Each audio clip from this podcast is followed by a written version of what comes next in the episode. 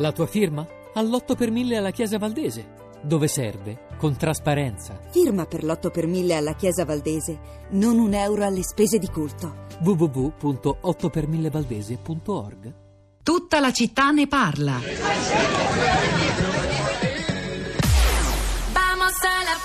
Sei al mare a goderti la tua breve vacanza sudata tutto l'anno? antimafia non deve... Sei uno di quelli che al contrario non riescono a staccarsi dalla città neanche ad agosto?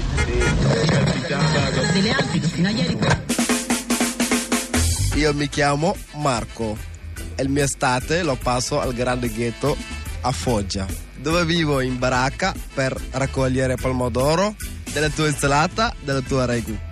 Tra bar, ristoranti e bordelli c'è anche una radio. Radio Ghetto. Se vuoi parlare con noi in diretta, chiama il numero 389 05 09 454. Non ti rispondiamo? Pazienza, magari siamo al lavoro. E ricorda, se il ghetto ci isola, la radio ci avvicina.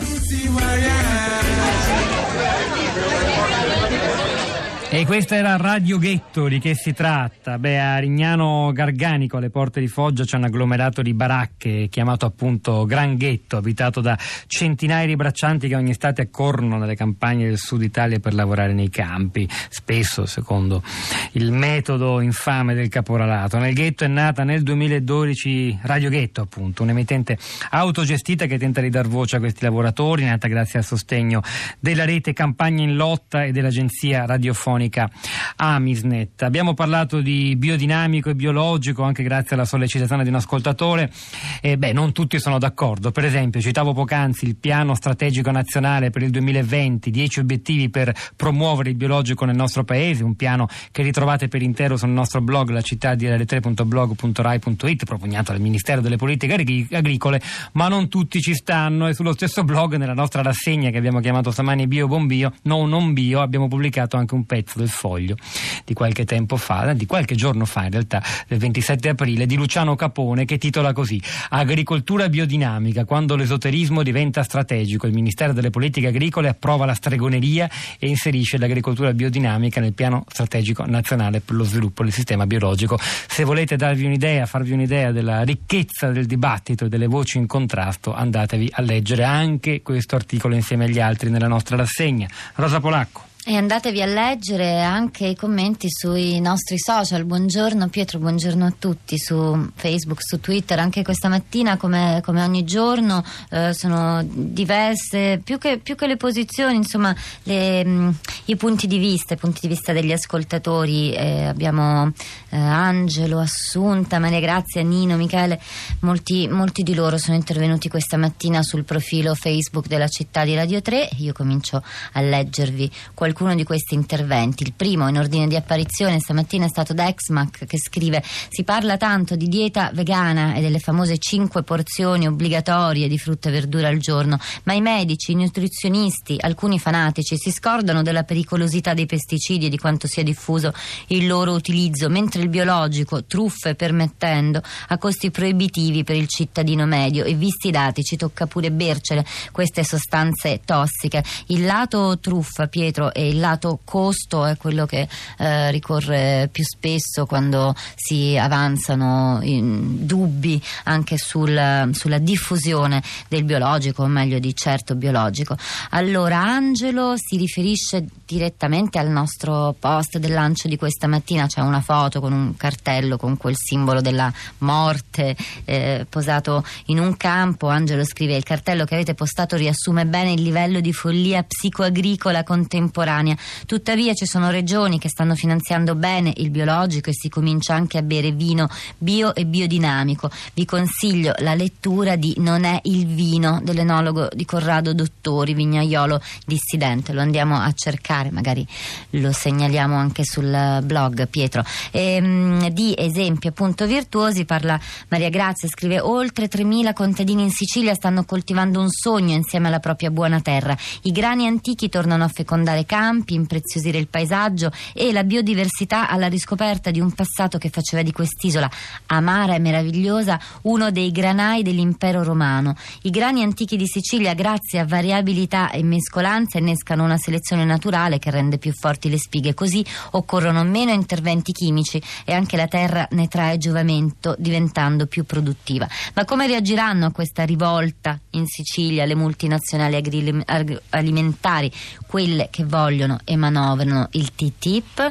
È qualcosa che è emerso anche nella puntata di ieri. Ancora c'è Assunta che scrive: Vivo in Umbria, una delle regioni più colpite dai diserbanti. Da quando ho visto nella mia regione che anche i piccoli coltivatori degli orti, in modo particolare coltivatori over 60, non hanno un filo di erba infestante, ho capito che i famigerati pesticidi hanno raggiunto capillarmente tutti. C'è un'ossessione delle erbe infestanti, una guerra contro di loro. L'arma trovata sono stati e sono i diserbanti, in modo particolare il famoso glifosato. La Monsanto ha avvelenato il mondo, ora siamo arrivati all'apoteosi. Da quando il principio attivo è stato liberalizzato, ben 750 diserbanti ne contengono il principio attivo. Dal 91 è stato messo sotto accusa, i verdetti sulla sua probabile nocività cancerogena sono controversi, nonostante l'OMS lo abbia classificato fra i probabili cancerogeni. Per togliere questo probabile cancerogeno cosa ci vuole? Più ricerca, più evidenza di quello che abbiamo, oppure più onestà a danno delle multinazionali che lo producono? Penso sia necessario, conclude Assunta, rieducare tutti, iniziando anche dai piccoli coltivatori. È necessario riabituarci a frutta e verdura sana, ma con qualche imperfezione. Allora, ci sono tre ascoltatori collegati. Prima, però, per una volta voglio leggere un sms che parla di noi. Posso? Non lo facciamo quasi mai perché Giorgio scrive una cosa troppo bella. Un ringraziamento a tutta la città, agricoltori bio delle notizie che approfondiscono le informazioni in modo naturale e ci permettono di comprendere. Grazie, Giorgio. Gianfranco, buongiorno, benvenuto. Buongiorno, grazie della parola che mi concedete. Grazie a lei. Eh, dunque, no, eh, io ho ascoltato con molto interesse la trasmissione e la sto ascoltando ancora.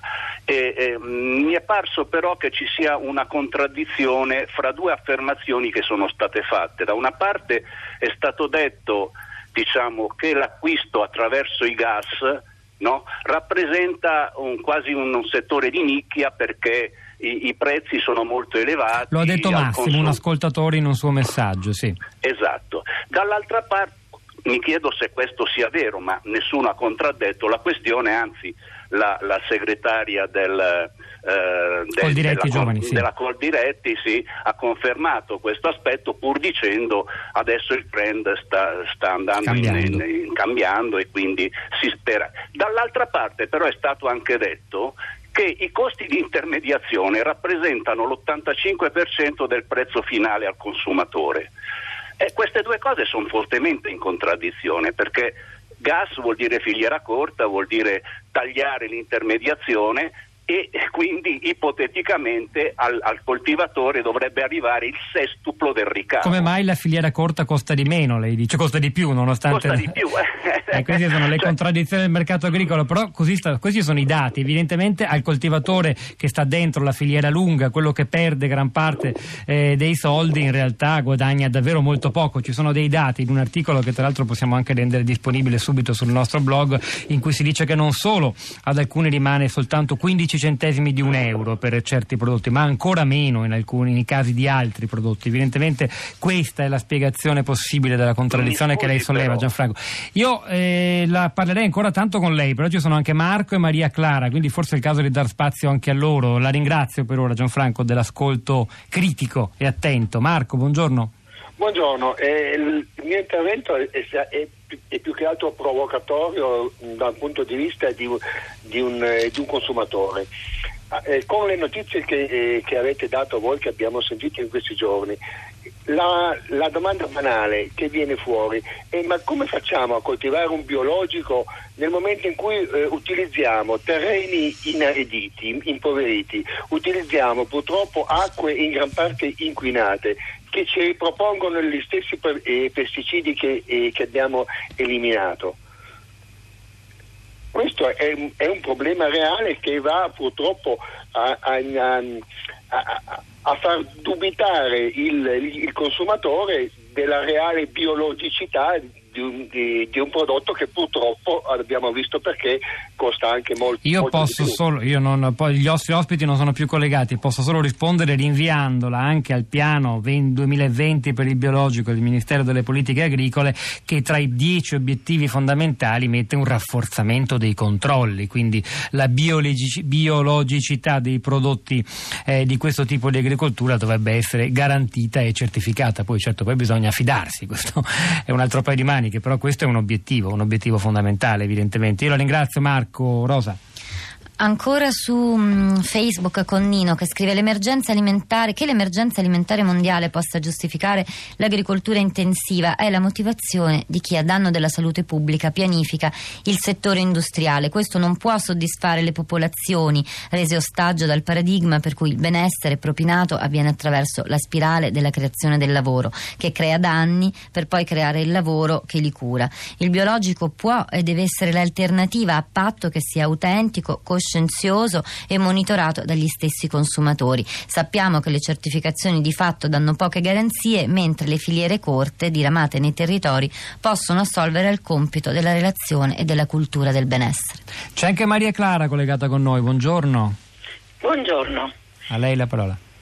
buongiorno. Allora, ma quello che, che mi è sembrato di capire stamattina è che voi avete parlato solamente di orticoltura e frutticoltura, cioè di quello che ci portiamo nel piatto. Però se voi fate un giro da Torino a Trieste c'è la pianura padana e la pianura padana è in gran parte costituita da coltivazioni di mais, di soia, di frumento e di bietola, giusto? Che vanno a- a- soprattutto a quale destinazione, Maria Ma Clara? eh, molto spesso per il consumo animale. Quindi eh, eh, quello che voglio dire io è un po' difficile fare l'agricoltura biodinamica degli stregoni in un campo di mais, eh, in una proprietà, mettiamo quella di mio marito che è di 60 ettari. Non ci si può mettere lì a fare le- le- le- i rituali magici. È stata secca e chiarissima Maria Clara, noi non possiamo far altro che accogliere la sua voce, la sua riflessione e la mettiamo assieme a quella eh, degli altri ospiti e ascoltatori intervenuti oggi, ciascuno poi si può fare la propria idea e magari anche andarsi a leggere un po' del materiale che andremo via via pubblicando sulla città di radio3.blog.rai.it. È il momento di Radio 3 Mondo con Luigi Spinola, poi alle 11.30 verrà Radio 3 Scienza. Pietro del Soldario Topolacco erano a questi microfoni stamani, alla parte tecnica Massimiliano Capitolo, alla regia Piero Pugliese, Cristina Faloci, Florinda Fiamma, la nostra curatrice Cristiana Castellotti vi salutano e ci risentiamo domattina alle 10.